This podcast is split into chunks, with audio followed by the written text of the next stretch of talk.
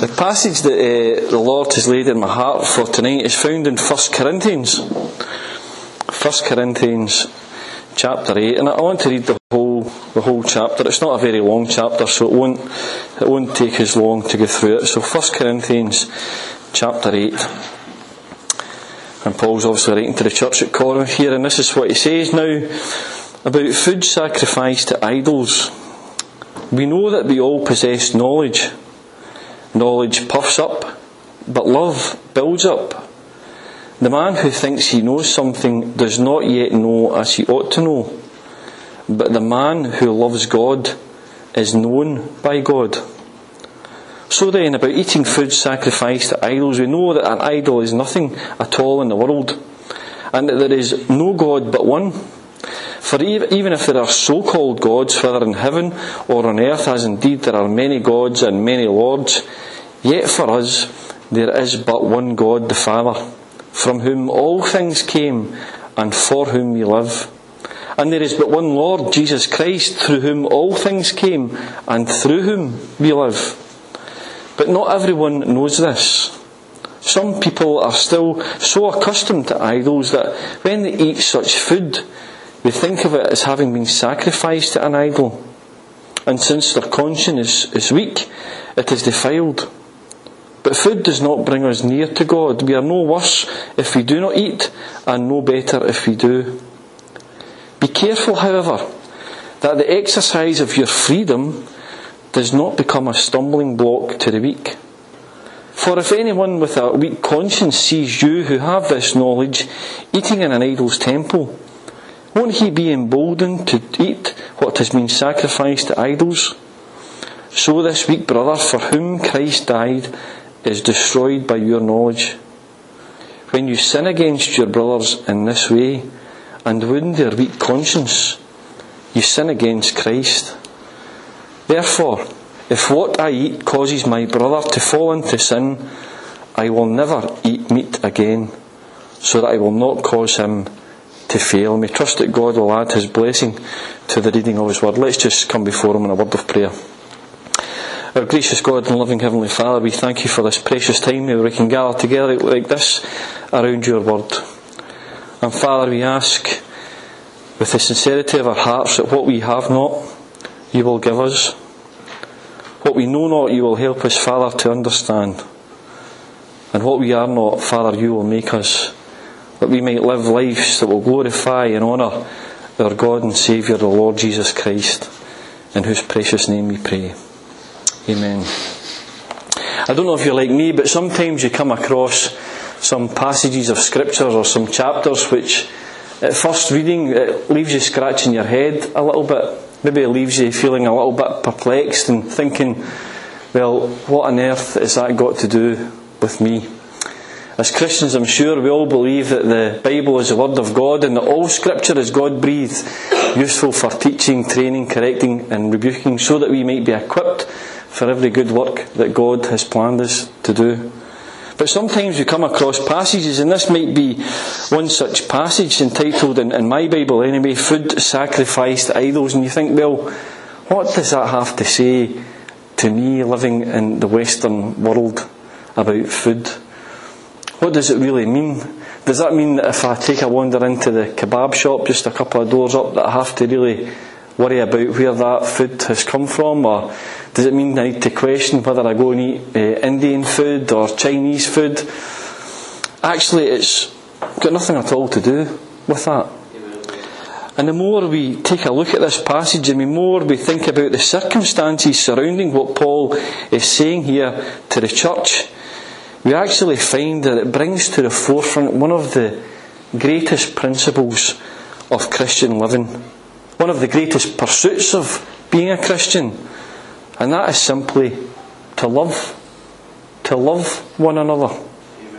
You see, this is the, the second subject that the Corinthian church had brought to the Apostle Paul when they wrote them to him. Paul had already dealt with some issues that were in the church in chapters 1 through 6 that other people in the church had brought, brought to Paul. And then in chapter 7 he begins addressing some of the issues that the church there had written to Paul about, the first being marriage that you read about in chapter 6. And now he addresses this subject here food sacrificed to idols. And to understand what this says to us today, we have to understand a little bit about the context. You see, food that was sacrificed to idols was a real problem for the church at Corinth. Corinth was a real mix of many different cultures. There was Christians, there was Jewish people, there was Greeks, there was Romans, there was pagans, and all sorts of other types of Gentiles. And in Corinth there had been temples all around the city to many different gods. And sacrifices would have been taking place in these temples on a regular basis. But just like today, the Corinthian people were very sociable. And it wasn't uncommon for your friends or for your neighbours to invite you to a meal, whether it was just for a social occasion or whether it was for a celebration of something, they would invite you along to have a meal with them. But rather than this meal taking place in their homes, the meals would take place often in some of the courtyards and some of the rooms within these temples. And the food that was served at that meal was often food that had been used earlier on in the day in one of the sacrifices. But not only that, some of the food that was sacrificed would be given to the priests of those temples. And what the priests couldn't eat, they sold in the local marketplace. So even a Corinthian Christian going about their daily shop could quite conceivably and quite easily come into contact with food that had been sacrificed to an idol. You see, it was quite difficult for the Christians at Corinth to avoid food that had been sacrificed to an idol. And it was quite difficult for them to adhere to the decree that was issued by the church in Jerusalem that you read about in Acts 15 to abstain from food polluted by idols. But you see, there were some Christians in the Corinthian church who believed that they had a knowledge that allowed them to eat that food with a clear conscience. You see, these Christians knew that an idol was nothing. It was, it was man made. It was created by human hands. It had no deity. It had no power of its own other than what other normal men ascribed to it. It wasn't a real God and there was only one true God. They believed that this knowledge allowed them the freedom and the liberty to eat what they liked with a clear conscience. But of course, it wasn't everyone's thought in the Corinthian church. That's why we have this subject raised to Paul in this letter to him and Paul's response here. Paul's response on idols begins here in chapter 8 and runs through chapter 9 and chapter 10. But really, the issue in chapter 8 isn't food sacrificed to idols. Paul deals with a greater issue. The issue of knowledge versus love. The issue of what we know and the freedom that gives us and how that allows us to act versus love and how that ought to make us act. You'll be pleased to hear we're only going to look at chapter 8, we're not going to look at chapter 9 and 10 tonight, but I would suggest that if you want a fuller explanation on what Paul thought about idols, then you could read that in your quiet time. But in chapter 8, I want to look at three things. First of all, the, the conflict between knowledge and love.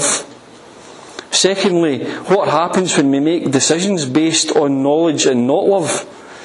And then thirdly and finally, the true pursuit of Christians. In verse 1 to 3, Paul jumps straight into this issue. He seems to ignore the whole thing about food being sacrificed to idols and jumps straight to the heart of the matter in verses 1 to 3. And this conflict between knowledge and its actions and love and how that ought to make us act. You see, there was a little bit of Greek influence here in the church at Corinth that drove the quest for knowledge. Essentially, the more you knew, the better you were. And nothing elevated your status in society more than displaying your knowledge in public for all to see. And you see, that's what some of the Christians in Corinth were doing, so certain of their knowledge that an idol was nothing and had no power and had no deity and, and had no value. They were exercising this liberty in public quite freely, often going along to these meetings or these feasts in idol temples. In fact, I'm certain that they would have been of the opinion that had they not exercised this liberty afforded to them by their knowledge, they would have been as well admitting that they were wrong. And that's something that some of these Corinthian Christians didn't want to do. But listen to what Paul says about knowledge. He says in verse 1, he says it's not exclusive. He says we all possess knowledge in some degree or in some form.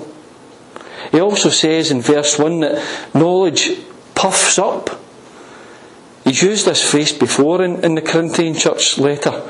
In chapter 4, when you read that some men say, I follow Paul or I follow Apollos, he uses the same phrase here to describe the pride that some of them had in following these superstar Christians. But here it's in reference to the pride that they had in themselves. As if they'd achieved something and therefore its only use was for self. He says also in verse, verse 2 that it's, it's incomplete. He says, if you think you know, then you don't know as you ought. He goes on to explain this further in chapter 13 and verse 12, where he says, We only know in part what we think we know. It's only partial, and it's only when perfection comes that we will know in full. Intertwined with this explanation about knowledge, Paul lays out love and what love is all about. He says in verse 1 love builds up. You see where knowledge is, is haughty and it looks down on other, other people. Love works from the bottom up. Where knowledge is selfish and, and proud, love, love is humble and selfless where knowledge is, is temporary and, and incomplete, love is permanent and love is complete. And then in verse 3, he says something that's, that's quite strange. You might expect Paul to say in verse 3 something like this The man who loves God knows God. Considering he's talking about knowledge versus love here, which is true in 1 John 4 and 7 it says, Everyone who loves has been born of God and knows God. So that would be a true statement to make. But yet Paul says this in uh, verse 4, or verse 3, sorry. He says, The man who loves God is known by God. The man who loves God is known by God. And that's true also. Paul writing to Timothy in 2 Timothy chapter 2 and verse 19 says, The Lord knows those who are His. Do you know, in the world that we live in today, is there anything greater than knowing that God, the sovereign Lord, knows you and knows me intimately? Not just knows me and knows you, but loves me and loves you and died to save me, died to save you. Is there anything greater than that? Any greater knowledge that we could possess in all the world other than to know that God knows me and God knows you?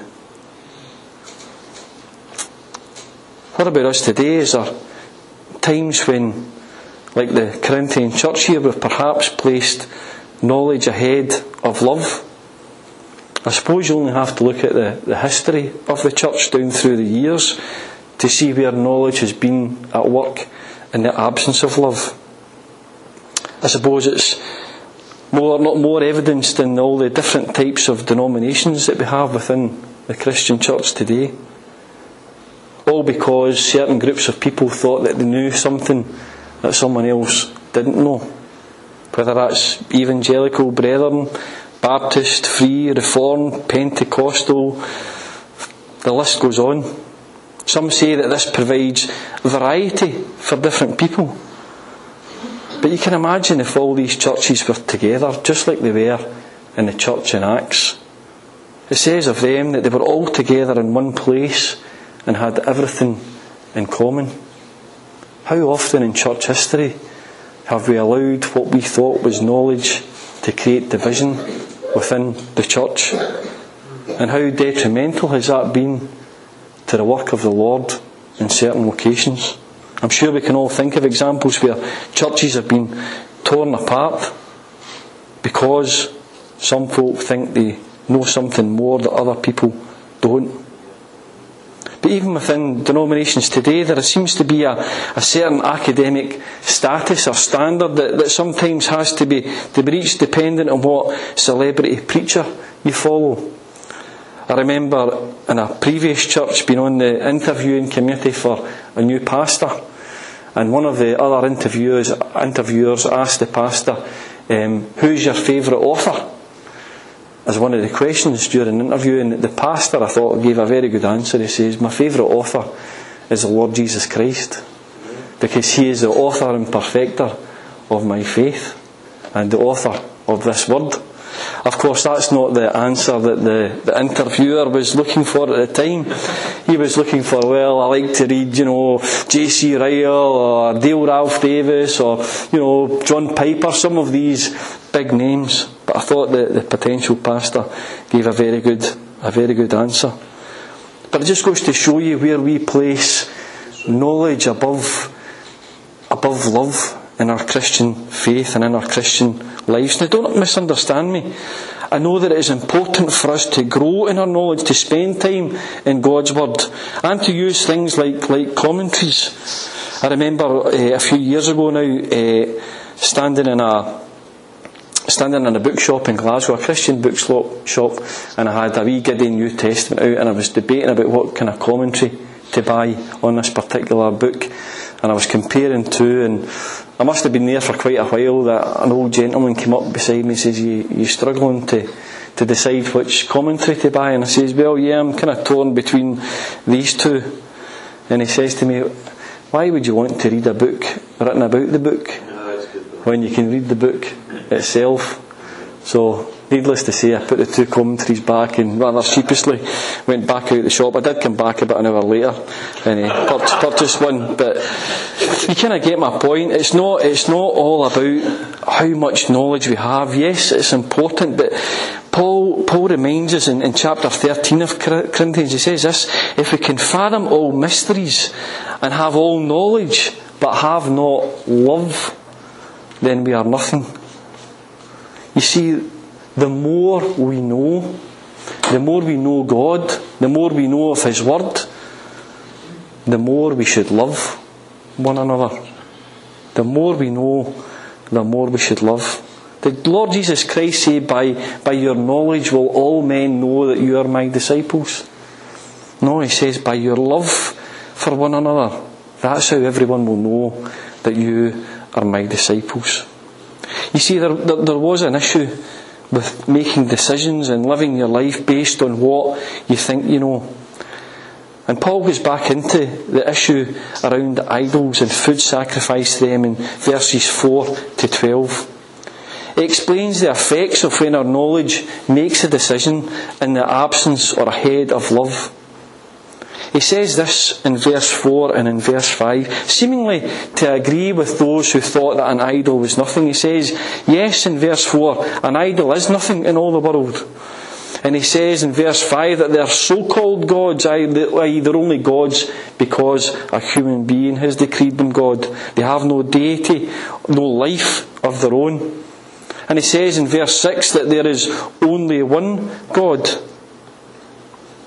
Also, when declaring the, the Shema in verse 6, the Lord your God is one, you see how Paul again reverses this idea of building yourself up with lofty self acquiring knowledge and actually reversing it to a point of humility, where he says, Yet for us there is but one God the Father, from whom all things come and for whom we live and there is one Lord Jesus Christ, through whom all things have came, and through whom we live. You see, he's pointing to the Lord Jesus Christ and saying that everything that we have comes from Him and is for Him. It's not for ourselves. It's not anything that we have acquired. It's not anything that we have done. But it's only through the grace and the mercy of the Lord Jesus Christ that we have and that we are what we are. He goes on to say, though, in verse 7 that not everyone has this knowledge about an idol. And the consequences for them are in verse 9 that this can become a stumbling block or they can be emboldened and encouraged by it, and as a result of that, their, their faith is destroyed. You see, what was happening here is, as the church were reaching out into the community, people were getting saved. People who were once going to these temples and worshipping these idols were coming into the church and God was saving them. But you see, the very next day, they'd maybe be out in the street and they would look up and they would see at the window of the temple, there's John from the church in that temple, eating a meal. I thought that life that I was living was, was wrong. And I had to turn away from that and, and follow the one true God. But yet here's someone who's been in the journey of faith longer than me, doing something that I, I used to do, something that I thought was wrong. You see, and what was happening to that young Christian is they then began to think that actually what was going on was okay. And the next time they were invited to go and share in a meal in one of these temples, they would go out and share in a meal in one of these temples. And because they didn't have the same knowledge about idols as some of the more mature Christians, they would then be drawn back into that lifestyle. Drawn back into the lifestyle that they once had. The lifestyle that they'd turned their back on, that they'd repented of in order to follow the Lord Jesus Christ. And so the faith that they had was ruined and destroyed because they saw someone else doing the same thing.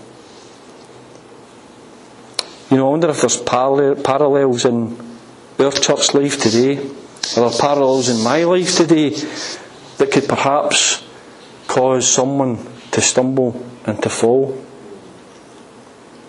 Take the example of perhaps having a glass of wine with dinner.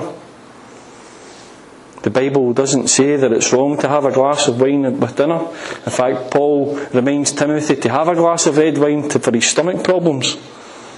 It's drinking excess that's a problem. But that's fine in the home. But what, what I've, in this day and age, I'm out with my wife for a meal, and as people tend to do, they take a selfie when they're out for a nice meal and they share it on Facebook or Twitter or Instagram. And there on the table is a, a glass of wine.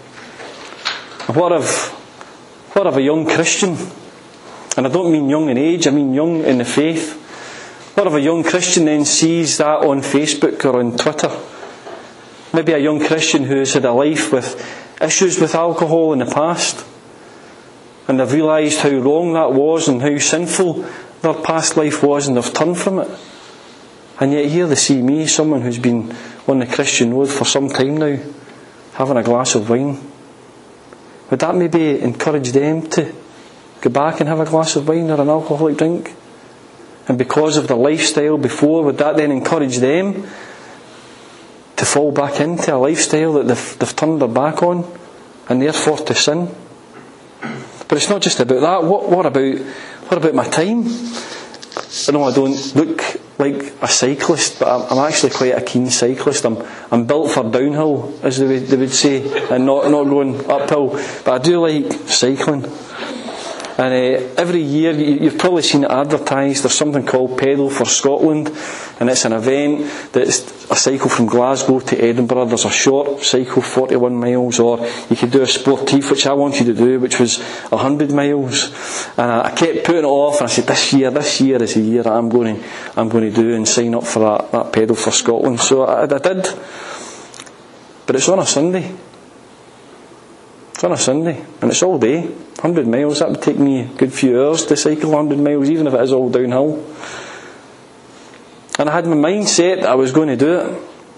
And a couple of weeks before it, we were at church, and an elderly brother came up and says, You know, it's so good to see you here with your family. I'll take my kids along to the, the breaking of bread service. It's so good to see you bringing your young kids along to the breaking of bread service. I felt this big. Because I thought, things he doesn't know that in two weeks' time I'm not going to come here, I'm going to be out on my bike cycling through to Edinburgh. But regardless of what he thought, what, what if there was another Christian who was young in their faith, who coming to church wasn't wasn't habitual for them. What if a Sunday morning for them was a day for lying in bed and taking it easy and, and, and chilling out, or maybe going to the shops, but they'd been saved and they're, they're getting into the habit of coming to church on a Sunday. What if that Sunday they turned up and noticed that I wasn't there? And that was away doing some daft, daft cycle from Glasgow to Edinburgh. Would that then encourage them maybe to say next week, ah well, I've had a really tough week this week and you know, all sorts of things going on at work and home and a really busy Saturday and do you know what, I could just I could just be doing me be having a day off today, you know, I could be spending some time in my bed on Sunday rather than going to church. It's alright, Stuart. Stuart wasn't there last week, he missed last week. I can miss this week. And then one week turns into two weeks, and two weeks turns into three weeks, and so on and so forth. And there, because of my simple actions, someone else's faith has been destroyed. Or what about spiritual differences or doctrinal differences. You remember at the start of Corinthians, people were saying, I follow Paul or I follow Cephas, and we're talking about today's celebrity preachers. I remember doing a cycle. Uh, you might know Gordon Thompson. Gordon Thompson's the same kind of build uh, as myself, and we did a cycle from Glasgow to Oban uh, last year. And we had a support car coming back and forward, bringing us drinks and bananas just to, to keep our energy up. And I got chatting to the guy who was, who was driving that car. His name was Andy. I'd asked you to pray for him. Andy was a Christian. He was only a member of his family who was saved. And he went along to a church in Glasgow and they got a new pastor. And that new pastor had a, a, a slightly different look on one of the doctrines. A doctrine that is what I would call as a minor doctrine one that's debated readily within church. And of course, he was quite, quite resolute, quite adamant that this was right and what Andy thought was, was wrong. And this, this caused Andy no end of trouble to the point where he stopped going to church. He stopped going to church because the pastor had been putting his arm around him and saying, ah, that's fine, it's okay to have these differences.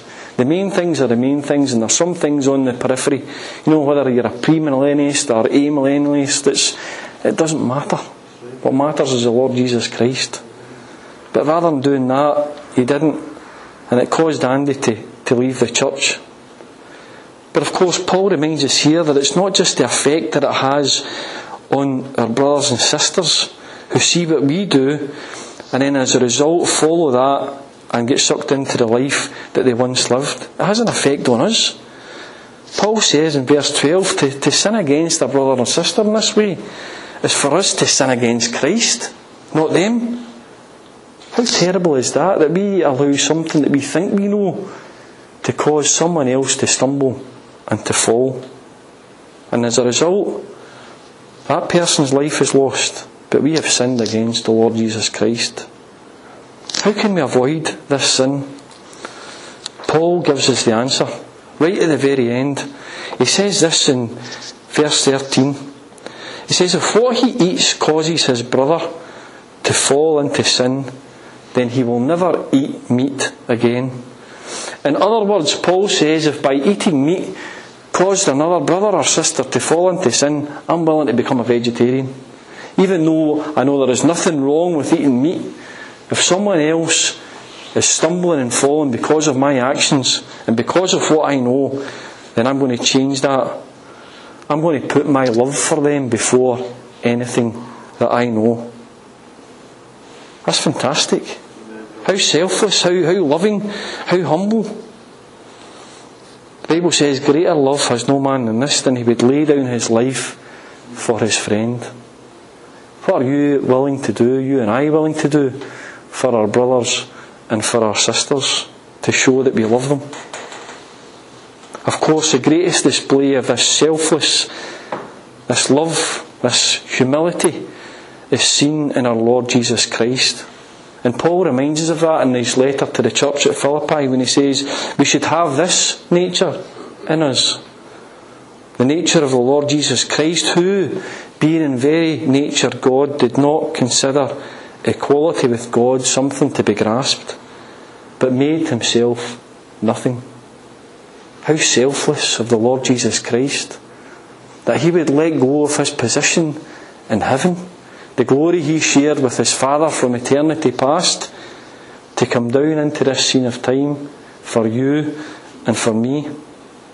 Taking on the very nature of a servant and being made in human likeness and being found in appearance as a man. The King of glory coming here as a servant king to serve you and to serve me. Wow. And then Paul goes on to say he humbled himself by becoming obedient. Obedient to the will of his Father in heaven. Obedient even to death on a cross. How far was he willing to go for you and for me? How far are we willing to go for one another? The more we know, the more we know of God and what He has done for each and every one of us, the more we should love one another. As we enter this new week, may we be driven not by what we know, or as Paul says, what we think we know, but may we be driven by our selfless love for one another. So that as we come and we meet and share together, those who look on from the outside will look in and see the Lord Jesus Christ because they will see our love for one another and desire to have what we have. May God bless you and keep you this week. Amen. Thank you. Yeah, let's just close and pray. Our gracious God and loving Heavenly Father, again we thank you for this privileged time where we can come and gather around your word.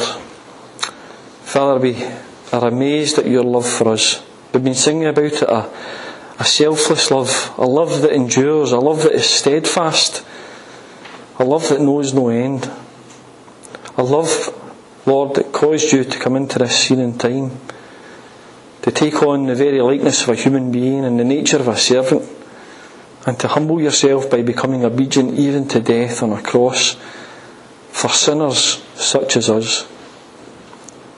Lord, what love you have for us. Help us, Father, as we seek to honour and glorify you with our lives, not to exercise what we know or what we think we know, but as we know you more, help us to exercise our love for each other more. Because by this will everyone know that we are yours because we love one another.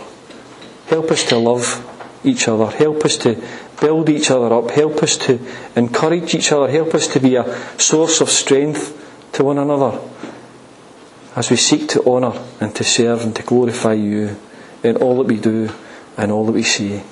In Jesus' precious name we pray. Amen. Let's.